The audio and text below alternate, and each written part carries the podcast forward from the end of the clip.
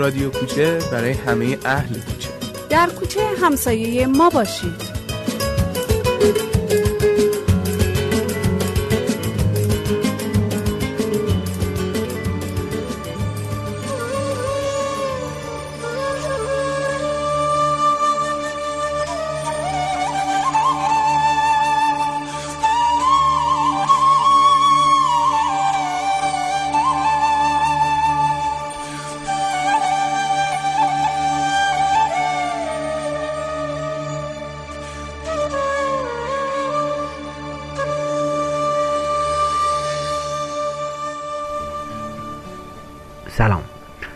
دوباره باز برمیگردیم به سفر به روزهای گذشته به سال 2007 موقعی که من تایلند بودم و اونجا داشتم دو شخص سواری می‌کردم. اما قبل از اینکه گزارش این سفر رو بگم و داستان سفرم بعد از جزیره فیفی رو براتون در واقع روایت کنم این خبر رو بدم که از هفته آینده در هفته در واقع دو جلسه به گزارش های رادیویی من اضافه خواهد شد. و اون دو جلسه اضافی مربوط خواهد بود به داستان سفر من در حال حاضر توی اروپا. یعنی گزارش های به روز سفر که اونجا می‌تونین که سفر رو دنبال کنین به روز دنبال کنین. اینکه خب من الان کجام چیکار می‌کنم توی کدوم کشور هستم و در حال حاضر کجا دارم دو شخص سواری می‌کنم. و این سری داستان هایی که مربوط به آرشیوه و مربوط به ابتدای سفر به بعده این به روال خودش ادامه خواهد داشتش. البته فکر می‌کنم تاریخش عوض بشه. از روزهای چهارشنبه ولی ترتیبش عوض نخواهد شد و به همین روال ادامه خواهد پیدا کرد. خب برمیگردیم به جزیره فیفی. من بعد از اون که خب اون سفر رو داشتم توی جزیره فیفی با الکس و اون داستان کایاکین و گم کردن جلیقه و همه این داستانهایی که داشتم همه اون در واقع تجربه و خاطره خوشگلی که از اون جزیره فیفی داشتم برگشتیم به فوکت دوباره. الکس از من جدا شد و من با دوچرخه سواری می‌کردم به سمت شمال. من از فوکت به سمت چامپون حرکت کردم. خود کشور تایلند اون قسمت جنوبش یه نوار باریکیه که یه جایش حالت گرد مثل گردن خیلی نزدیک میشه و فکر می‌کنم که عرض کل کشور اونجا حدود 50 60 کیلومتر بیشتر نباشه. که محصور بین دو تا دریاست فکر می‌کنم. قبل از اینکه به در واقع به کشور برمه شروع بشه سمت چپ لاوس. من اونجا تا قبل از چامرون یه شب فقط چادر زدم توی یک جایی نزدیک یک آبشار خیلی خوشگل بود. چادر زدم اونجا موندم و وقتی رسیدم چامپون می‌خواستم برم که کوتائو و کوتائو رو هم ببینم و خب اونجا هم دوباره این امکان snorkeling رو داشته باشم چون که اینو می‌دونستم که یکی از جزایر خوب تایلند برای snorkeling و حالا غواصی که سواحل بسیار زیبایی داره سوار مرجانی قشنگی داره جزیره کوتائوئه. وقتی من رسیدم به چامپون دنبال این رفتیم که خب حالا وضعیت بلیط چجوریه قایقا چجوریه و کی ترک می‌کنن چامرونگ و واسه کتاو دیدم که خب چند قایق بین روز داشتش و یک دونه قایق ساعت دوازده شب داشت. به طور معمول قایقا دو ساعت طول می‌کشید که برسن به کتاو از چامرونگ. ولی اون قایق قایق خیلی آرومی بود و 6 ساعت 6 ساعت 6 ساعت و نیم فکر می‌کنم طول می‌کشید. و تقریبا همه شب رو روی دریا بودش و بلیتش هم خیلی ارزون تر بود. اصلا قابل مقایسه نبود با بلیت اون قایق معمولی. من خب دیدم خیلی خوبه. این هم این فرصت رو داره که خب یک شب روی دریا باشم و تجربه کنم. یک شب کامل رو روی دریا. هم توی قایق جای خواب به من میدن. و هم, که خب بلیتش خیلی ارزون تره یعنی که من یه شبم کمتر نیاز دارم که هتل بگیرم توی جزیره کوتاو و صبح می‌رسم اونجا. خب همه اینا اون موارد مثبتی بودش که میشه در نظر گرفت واسه اینکه اون اون قایق انتخاب کنم. خب تا شب چرخیدم رفتم که کافی نت و یه مقدار اینترنت بازی کردم و که تو شهر چرخیدم و ساعت دوازده شب با اون قایق به کوتاه حرکت کردم. توی قایق با جاش یه پسر امریکایی آشنا شدم و دوباره با هم به شافر دارم که خب یا با هم اتاق بگیریم تا هزینه‌مون بیاد پایین. و خب اونم مثل بقیه آدمایی که سفر می‌کنن این پیشنهاد براش جالب بود. و چون که این اتفاق خیلی میافته که تو با یکی آشنا میشی برای که هزینات می‌کنین اتاقتون رو شیر می‌کنین یا وسیله سفرتون رو شیر می‌کنین. و یک همه اینا کمک می‌کنه که بخش از هزینه های سفر کم بشه. و بچه‌ای که اهل سفرن و سفر زیاد می‌کنن معمولا استقبال می‌کنن از این جور پیشنهادها. توی چیز من رفتم روی عرشه قایق خوابیده بودم خوابم برد. خیلی اون تاریکی و ظلمات دریا توی شب رو خب تا حالا تجربه نکرده بودم. میگه واقعا واقعا تاریکه واقعا سیاهه به تو هیچی نمی‌بینی. که جاش اومد بیدارم که گفتش بلند شو آمد داره بارون میاد. بلند شو بیا تو. وقتی بلند شدم خیز خیز شده بودم. و خب اصلا هم متوجه نشده بودم. خلاصه یک دو سه روز من کوتاه موندم با جاش. متا جاش بیشتر می‌خواست بمونه و من تصمیم ما بس برمیگشتم و به سفرم ادامه می‌دادم. دوباره برگشتم به چامرونگ. اما از چامرونگ من یه حساب کتاب کردم دیدم که اگه من حدود 400 حدود 700 کیلومتر داشتم تا بانکوک.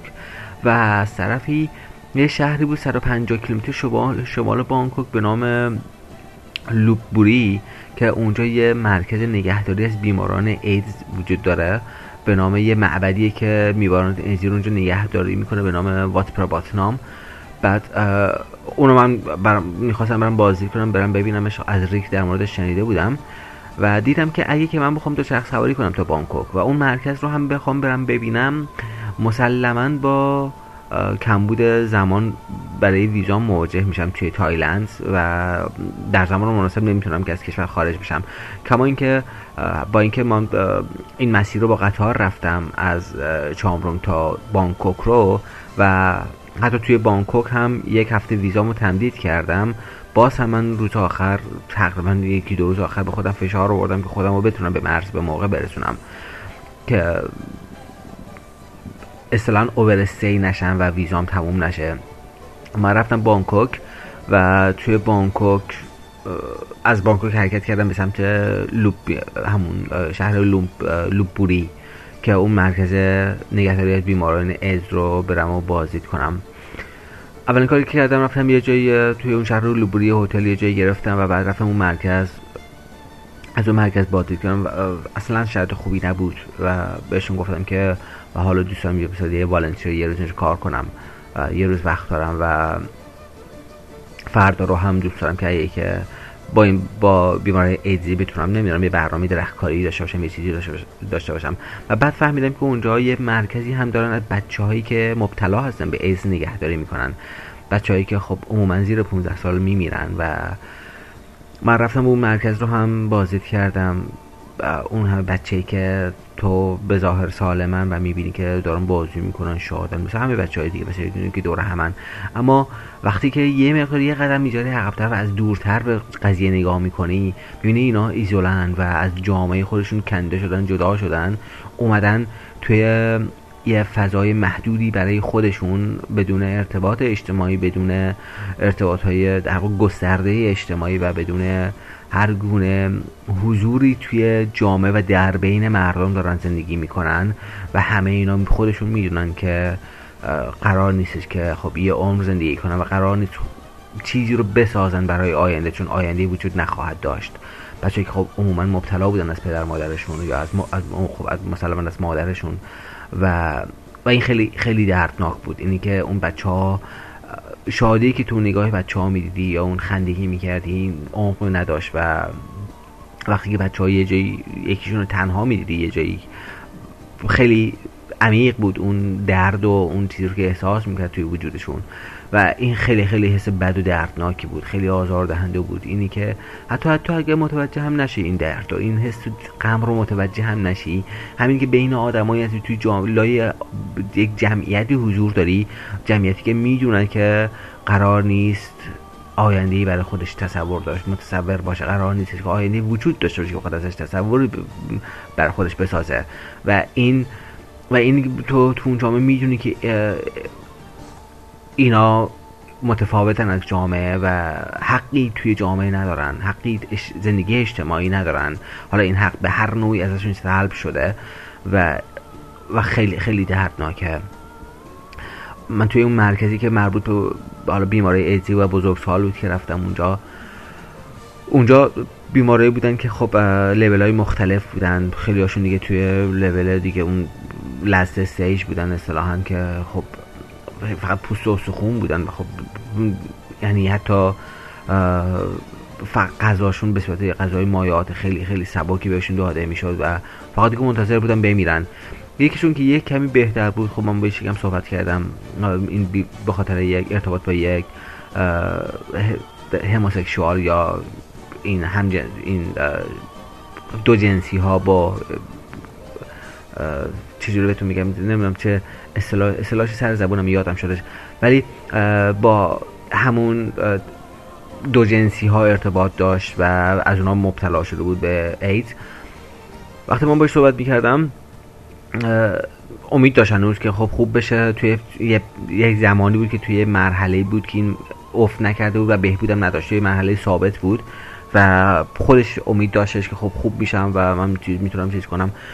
وقتی نشسته بودم کنارش یه جفت صندل توای خیلی خوب داشتم. بعد صندل من نگاه کرد گفتش که آقا چه کفش خوبی. من اگه خوب بشم کفشی واسه دویدن ندارم. چه کفش خوبی میشین کفش با اینکه این کفش خوبی واسه دویدن. کما اینکه خب صندل اصلا کفش مناسبی برای دویدن نیست. ولی همون همون حرف همون صحبت بهانه یعنی برای من بد دلیل محکمی بود که دیگه من واقعا نتونم از اون صندل استفاده کنم. و دیگه احساس خوبی از راه رفتن با اون صندل رو نداشته باشم. صندلامو در آوردم دادم بهشون گفتم خب اگه تو فکر اینا به درد می‌خواد که وقتی خوب شده بدوی بیا خب اینا واسه تو. صندلامو بهش دادم. و برای من همین که اندکی امید کوچولو امیدی تو دل این باشه وجود داشته باشه حتی واسه یه لحظه. حتی واسه یه لحظه این آدم از زندگیش لذت ببره شاد باشه و برای یک لحظه به آینده برای خود به آینده فکر کنه و تصویر رو از آینده برای خودش مجسم کنه این این برای من کافی بود. و اینقدر مهم بود و ارزشمند بود که تو بخوای خب حالا یه جفت کفشی که داری همون یه جفت کفش بهش بدی. بگذاریم من دوباره برگشتم تو مرکز بچه ها که با هم درخت بکاریم صد درخت براشون بردم و با هم صد درخت رو با هم کاشتیم. و برای من باز دوباره همین امید بود که این درخت ها بچه ها بیان و این درخت سر بزنن. تو جایی بود که با اونجا زندگی می‌کردن و دیدن اون درخت ها رشد کردن اون درخت ها یک امیدی رو تو وجود بچه ها زنده کنه. باز هم میگم برای یه لحظه مثلا یک دقیقه حتی یک دقیقه هم امید برگرده به زندگیشون. و نگاه اونا رو به زندگی نگاه شادی بکنه و نگاه متفاوتی داشته باشن به زندگی همون همون برای من ارزش داشت و همون برای من انقدر مهم بود که تو بخوای حالا هزینه ای بکنی و سه تا درخت بخری. توی اون مرکز موزه هم داشتن به نام Life Museum که یه سری از اون بیمارایی که میمردن بدنهاشون رو اهدا می‌کردن به موزه که دون بدنهاشون رو خوش می‌کردن و توی موزه نمیذاشتن که در واقع موزه موزه عبرتی باشه. آدمایی که میان اونجا اون مرکز بازدید می‌کنن. و از اون موزه هم بازدید می‌کنن ببینن که حالا به نوعی سرانجام عاقبت این کار چیه و دلایلی که این آدما مبتلا شدن و زمان مرگشون سنشون در زمان مرگ اینها بتونه یا یه تلنگلی با آدما بزنه یه هشداری واسه آدما باشه که از برخوردهای جنسی حالا به نوعی بی با مقدار پرهیز کنن. چون خب توی تایلند این موضوع خیلی موضوع حادیه. طبق اون آماری که من توی اون مرکز توی اون معبد وات پربات نام گرفتم روزانه 500 نفر مبتلا میشن به ایدز توی تایلند و تقریبا در هر ساعت 27 نفر میمیرن که خب خیلی خیلی وحشتناکه. و این همه اینا برای منم انگیزه ای شد که به نوعی که برم شهر پاتایا رو هم ببینم چون به نوعی پاتایا مرکزی بودش که واسه واسه تفریح واسه حالا تفریحات عموما جنسی ساخته شده و خب متاسفانه یکی از پا... یکی از پایگاه گردشگری تو ایران در واقع یکی از دستینیشن های یکی از, مرا... یکی از مقاصد تفریحی و گردشی تو ایران این موضوع. اون شهر علیرغم اینکه خب تایلند خیلی خیلی جاهای زیبا و خیلی خیلی جای متنوعی داره. اما اینی که اون شهر می‌تونه یک مقصد خیلی مهم در نظر گرفته میشه. خب این خیلی سال انگیز این موضوع. که الان در حوصله نه منه نه این برنامه که بخوام راجبش بپردازیم و بخوام اونو واشه کافیش کنیم. من بعد از اینکه دو روز توی لوپوری بودم و برنامه اون سه تا درخت توی با بچه ها کاشتیم و از اون مرکز بازدید کردم برگشتم به بانکوک شروع کنم دوچرخه سواری کردم به سمت کامبوج. خب حاشیه خلیج تایلند حاشیه شمالی خلیج تایلند که میشه جنوب تایلند رو در نظر گرفتم و به سمت کامبوج حرکت کردم که خب توی گزارش بعدی راجع بهش صحبت خواهم کرد. این گزارش هم زیاد زیادتر از وقتی که داشتم حرف زدم ولی خب خیلی خیلی وقت واقعا نمی‌تونم که گزارش کوتاهتر از چیزی که هست ارائه کنم. روزتون خوب باش خوش باشه. و ایامتون بکام محمد تاجران بودم از رادیو کوچه.